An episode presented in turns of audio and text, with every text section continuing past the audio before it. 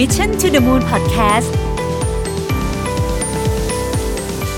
สวัสดีครับ ยินดีต้อนรับเข้าสู่ Mission to the Moon Podcast Sunday Summary นะครับ วันนี้ผมเอาบทความมาจาก MIT Technology Review นะครับ แล้วก็อาจจะเอาเรื่องส่วนตัวนิดหน่อยมาผสมผสมกันด้วยเนี่ยนะครับเอ่อมันเกี่ยวกับเรื่องเอเรียกว่าเป็นอินฟลูเอนเซอร์บนบน YouTube แล้วกันจริงๆบอกว่าอินฟลูเอนเซอร์ในทุกแพลตฟอร์มก็มีลักษณะที่ ที่ใกล้เคียงกันนะครับ แต่ว่าใน YouTube เนี่ยมีความพิเศษนิดนึงตรงที่ว่ายูทูบเบอร์เนี่ยนะครับเป็นอาชีพที่เด็กยุคใหม่เนี่ยอยากเป็นมากที่สุดเดี๋ยวจะเล่าให้ฟังว่าเป็นยังไงนะครับ บทความนี้ชื่อว่า Meet the Wannabe Kids Influencer Struggling for Stardom นะฮะก็คือ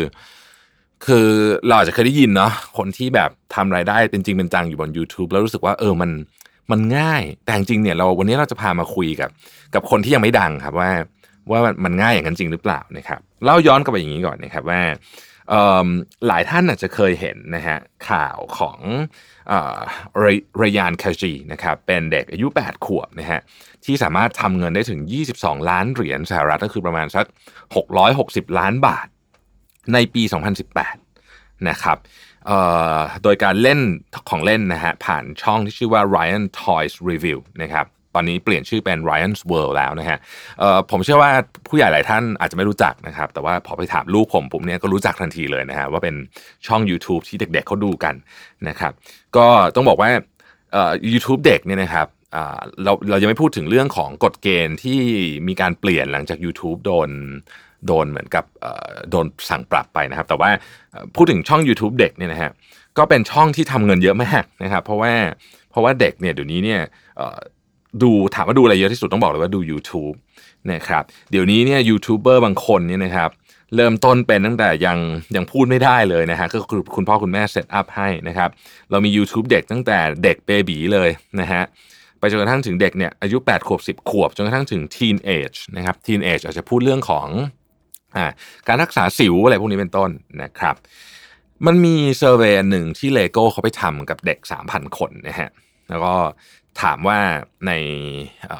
บรรดาอาชีพที่คุณอยากทำมากที่สุดเนี่ยคืออาชีพอะไรนะครับ เด็กในสหรัฐอเมริกาและอังกฤษเนี่ยตอบว่าอยากเป็น vlogger หรือว่า YouTuber นะฮะคือเออแล้วเขาวงเล็บมานิดนึงนะฮะซึ่งเป็นวงเล็บติดตลก ซึ่งผมว่ามันอาจจะแสดงถึง generation ที่เปลี่ยนผ่านได้อย่างชัดเจนก็คือเขาบอกว่า astronaut ก็คือนักบินอวกาศเนี่ย เป็นเป็นตัวเลือกที่ได้รับความนิยมน้อยที่สุดนะฮะประเด็นที่เขาเขียนนี้มาก็เพราะว่าในยุคที่ผมเป็นเด็กเนี่ยนะครับตอนที่ผมอายุประมาณนี้นะฮะอยู่อนุบาลเนี่ยนะฮะนักบินอวกาศเนี่ยเป็นอาชีพที่ได้รับความนิยมสูงที่สุดนะฮะตอนนั้นเรายังไม่รู้จักยูทูบเบอร์นะเรายังไม่มียูทูบเบอร์นะครับดังนั้นคำว่า kidfluencer นะครับก็คือมาจากคำว่า kid บวกกับอินฟลูเอนเซอร์เนี่ยจึงจึงเป็นเรื่องที่จริงมาก และในในสำหรับคนที่ทำเงินได้เยอะแบบมหาศาลจริง ๆ อย่าง อย่างเช่น Ryan เนี่ยนะครับ ก็ก็เหมือนกับเป็น internet god เลยอะนะฮะก็คือแบบว่าโอ้โหแบบ คือเรียกว่าใครๆก็ต้องการได้ตัวนะฮะสปอนเซอร์ก็แพงขึ้นแพงขึ้นเรื่อยๆนะครับคำถามก็คือว่าทำไมเด็กจำนวนมากเนี่ยถึงอยากที่จะเป็นยูทูบเบอร์นะฮะเอ่อ คือเขาบอกว่าโอเค เรื่องชื่อเสียงเนี่ยอาจจะเป็นประเด็นหนึ่งแต่จริงๆแล้วเนี่ยการการได้ทำคลิปใน YouTube แล้วก็เล่าเรื่องที่ตัวเองสนใจเนี่ยนะครับ มันเป็นเรื่องของการแสดงออกด้านความคิดสร้างสรรค์นะฮะมันเป็นคอมมูนิตี้นะครับแล้วก็จริงๆเนี่ยบางทีมันอาจจะเป็นอาชีพจริง ๆ แบบที่ผู้ใหญ่อย่างรุ่นผม อาจจะไม่ค่อยเข้าใจแล้วนะครับ เพราะว่าคนที่คนที่ดังจริงใน YouTube เนี่ยนะครับ สามารถทำเงินได้แบบเยอะแบบจริงจังมาก ๆ เลยนะครับ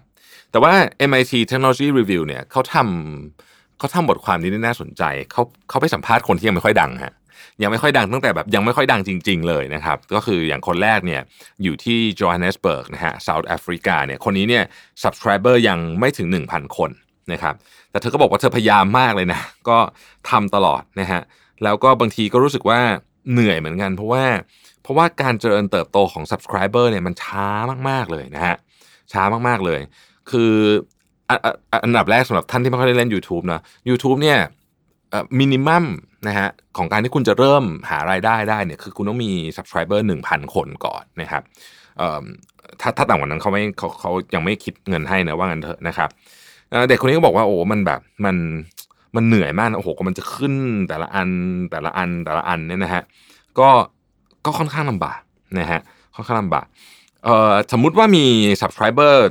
อ่อ หนึ่งพันคนแล้วเนี่ยนะครับ เงินที่ได้ก็ยังไม่เยอะนะฮะก็ยังเป็นหลักแบบว่าเออหลักอาจจะหลักสมมุติว่ามีพันวิวต่อต่อต่อวันเนี่ยนะฮะ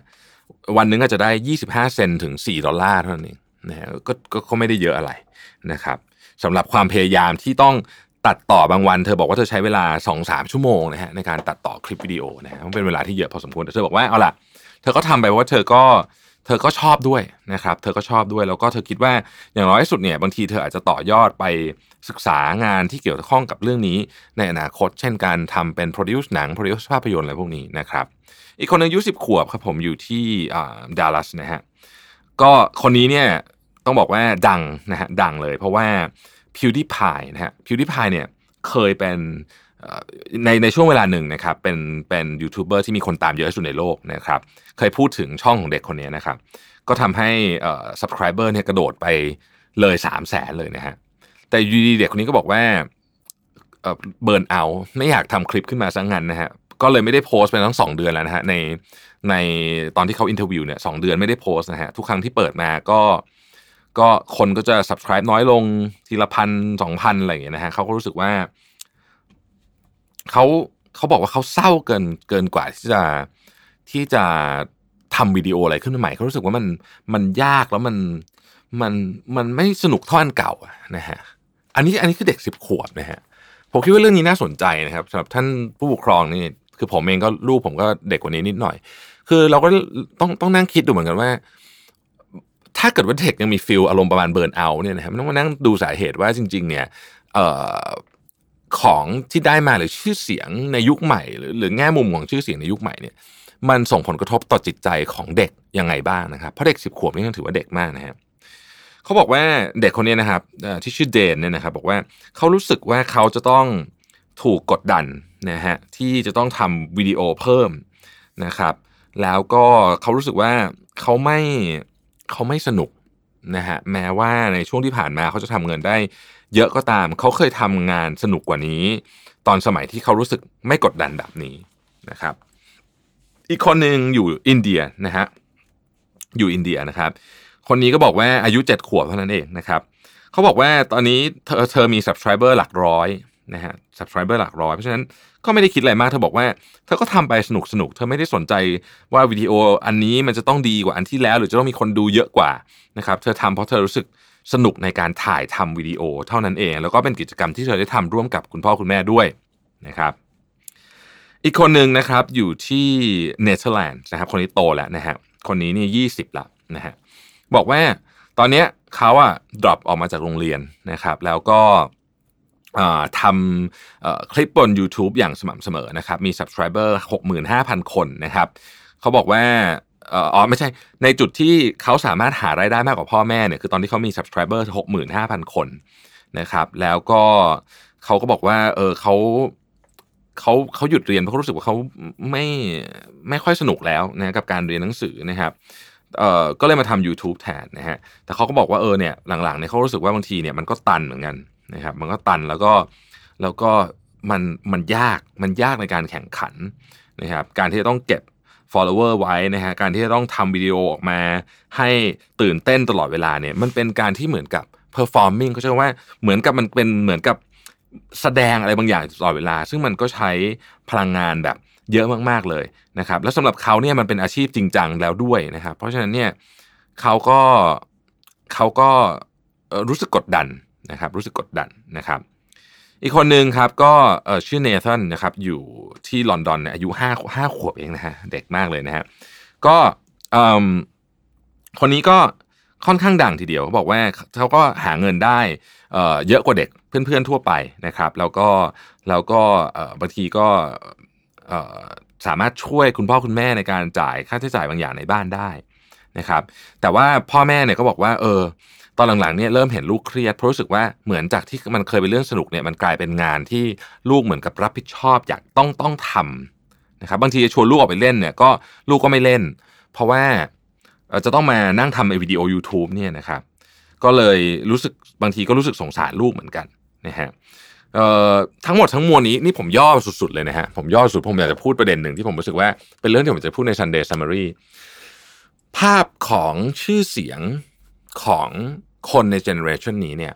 มันเปลี่ยนไปเยอะมาก ซึ่งเป็นเรื่องหนึ่งที่เราไม่ค่อยได้คุยกันนะครับเด็กคำว่า generation นี้ก็คือ generation alpha เลยนะ เด็กๆสิบขวบลงไปเนี่ยนะฮะคำว่าชื่อเสียงเนี่ยมันเปลี่ยนไปเยอะมากนะครับ มันไม่เหมือนกับยุคผมไม่เหมือนกับยุคผมเชื่อว่าผู้ฟังพอดแคสต์ส่วนใหญ่ของผมเนี่ยเด็กสุดก็น่าจะอยู่ประมาณสัก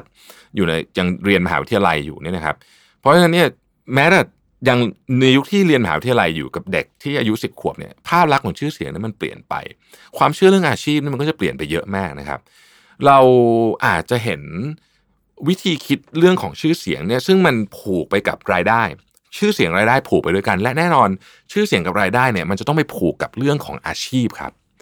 ดังนั้นนะครับคุณพ่อคุณแม่ที่มีลูกในวัยกำลังเล็กอยู่ตอนนี้นะฮะผมอยากให้ศึกษาการเปลี่ยนไปของแลนด์สเคปเรื่องนี้ของโลกให้ดีฮะคืออดีตเนี่ยเรา อาจจะพูดถึงการตั้งใจเรียนหนังสือให้เก่งได้เกรด A แต่ตอนนี้ผมคิดว่าความเชื่อของเด็กจำนวนหนึ่งแล้วกันเนี่ยนะครับ มันเปลี่ยนไปแล้วว่ามันไม่ได้เป็นแบบนั้นอีกต่อไป การที่เราเข้าใจโลกที่เปลี่ยนไปของลูกนะครับ เราจะให้คำแนะนำกับลูกได้ดีขึ้น ผมเชื่อว่าผมเคยบอกตลอดนะในในพอดแคสต์แบบเราไม่สามารถบอกกันแล้วล่ะว่าลูกควรจะเป็นไอ้นู่นไอ้เป็นไอ้นี่ผมว่ามันหมดยุคนั้นไปละแต่ว่าผมเชื่อว่าคำแนะนำจากประสบการณ์ของเราในมุมที่เกี่ยวข้องนะครับ คือมุมที่เราไม่รู้เราก็ต้องบอกเราไม่รู้นะฮะ คืออย่างผมกับ YouTube เนี่ยผมผมไม่รู้เรื่องอะไรเลยเพราะฉะนั้นผมก็ไม่สามารถจะแนะนำอะไรได้ สมมติลูกมันถามว่าแบบจะเป็นยูทูบเบอร์ไหมเนี่ยซึ่งลูกผมเขาก็มีช่องของเขาอยู่เหมือนกันนะนะคือผมก็บอกว่าไม่รู้ แต่สิ่งที่สำคัญก็คือ อาชีพใดก็แล้วแต่เนี่ยนะครับ มันมันมันมันจะดีได้เนี่ยก็คือหนึ่งเราทำเราต้อง happy เนาะอันดับแรกนะผมว่าเราทำเราต้อง happy นะครับสองครับ เราต้องเลี้ยงตัวเองได้นะฮะอันที่สอง เลี้ยงตัวเองได้ทำให้ happy เลี้ยงตัวเองได้ แล้วก็มีประโยชน์กับผู้อื่นเนาะผมว่าถ้าเกิดสามอันเนี้ยมันเป็นมันเป็นความจริง ผมว่าก็น่าจะจริงไปอีกนานนะฮะไม่ว่าจะเป็นอาชีพอะไรก็ตาม ไม่ว่าคุณจะเป็นไรอันที่ได้ 22 ล้านเหรียญต่อปี หรือไม่ก็ตาม แต่ถ้าเกิดเรายังทำสามอย่างนี้ได้เนี่ย ผมเชื่อว่านั่นคือคำแนะแนวอาชีพที่มีประโยชน์แล้วน่าจะช่วยไกด์ลูกได้ บางที เราอาจจะไม่สามารถบอกได้แล้วละครับว่าลูก หรือว่าเด็กหกขวบสิบขวบตอนนี้ควรจะทำอาชีพอะไร แต่เราอาจจะพอบอกเขาได้นะครับว่าเขาควรจะทำเรื่องนี้ไปเนี่ยทำไปทำไม ขอบคุณที่ติดตาม Sunday Summary นะครับ สวัสดีครับ Mission to the Moon Podcast